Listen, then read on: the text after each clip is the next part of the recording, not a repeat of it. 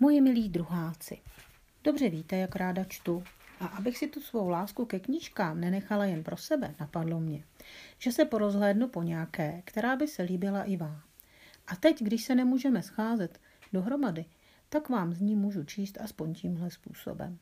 Pátrala jsem, pátrala, až na mě z knihovny vykoukla kniha s názvem Příběhy draka Balabána. Napsal ji Jaroslav Perry a ilustroval Ludvík Pivonika. Tak se hezky a pohodlně usaďte, vezměte k sobě oblíbeného plišáka nebo bráchu se ségrou a poslouchejte, jak to všechno začalo. Každá pohádka musí být správně dlouhá. Ani dlouhá, ani krátká. Ta dnešní o drakovi Balabánovi má skoro tisíc slov. Tak hezky poslouchejte. Jak drak Balabán přišel do Habrůvek.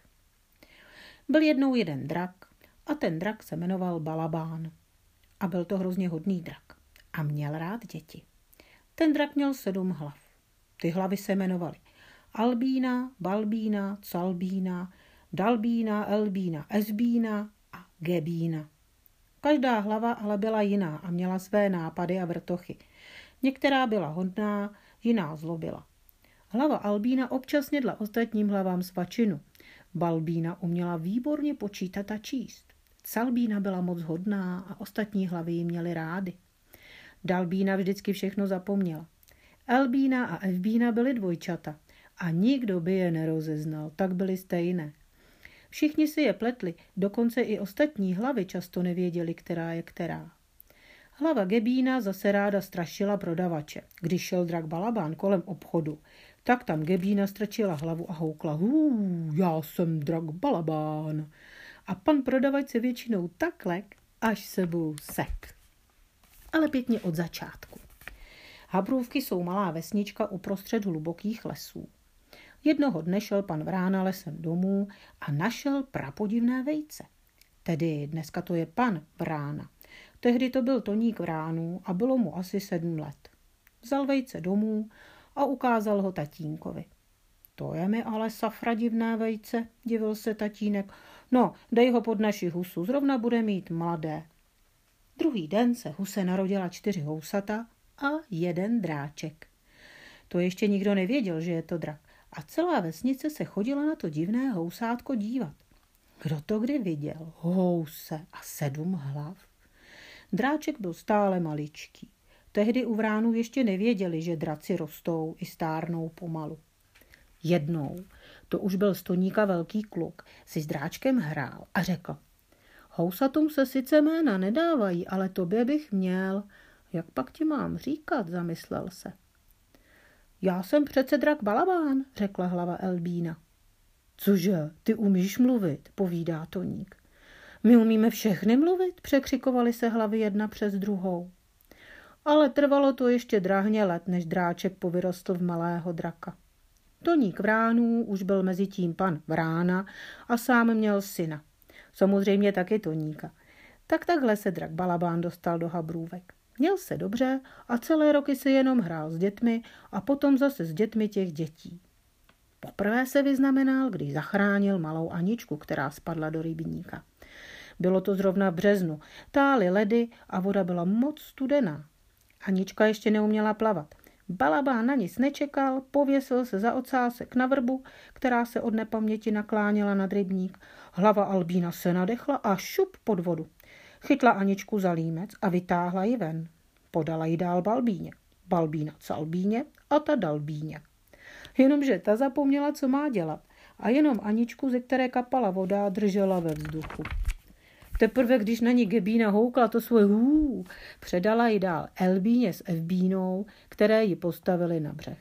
Byla strašná zima a Gebína proto kolem Aničky začala plivet, plevat oheň, aby ji zahřála ale jenom tak trošku, aby ji nespálila.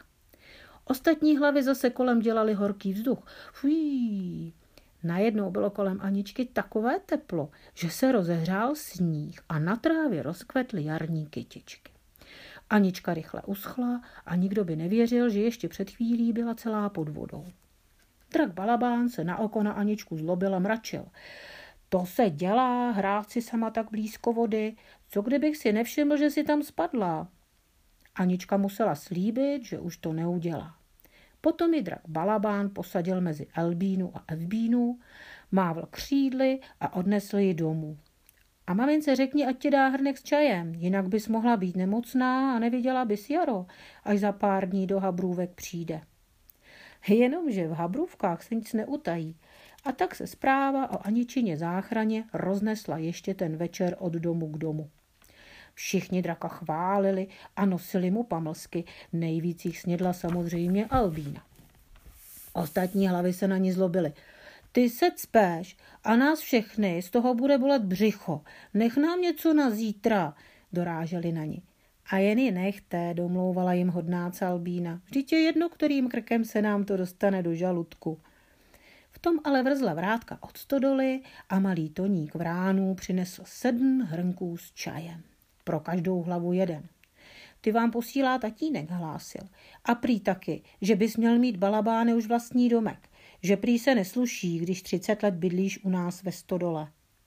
Drak se zamyslel a hlava Calbína povídá. Nám je tu hezky, jenomže v tom se ostatní hlavy začaly hádat. Co hlava, to jiný názor. Nakonec se ale dohodli, že něco vymyslí. Ráno povídá Balbína. Žádný drák přece ještě nikdy nebydlel v domku. Draci vždycky bydlí ve sluji. Co je to sluje? ptala se Dalbína. Říká se sluj, nikoli v sluje a je to velká jeskyně, vysvětluje Gebína. My o jedné víme, hlásili Elbína s Evbínou. Je v lese za vesnicí, v té černé skále. Ale asi je moc malá, museli bychom si ji zvětšit. Jenomže žádný hodný drak se práce nebojí a Balabán už vůbec ne. Tak se toho rána rozhodl, že si z jeskyně ve skále za vesnicí udělá dračí domeček a před ním i zahrádku. Ale to už je jiná pohádka. Dobrou noc.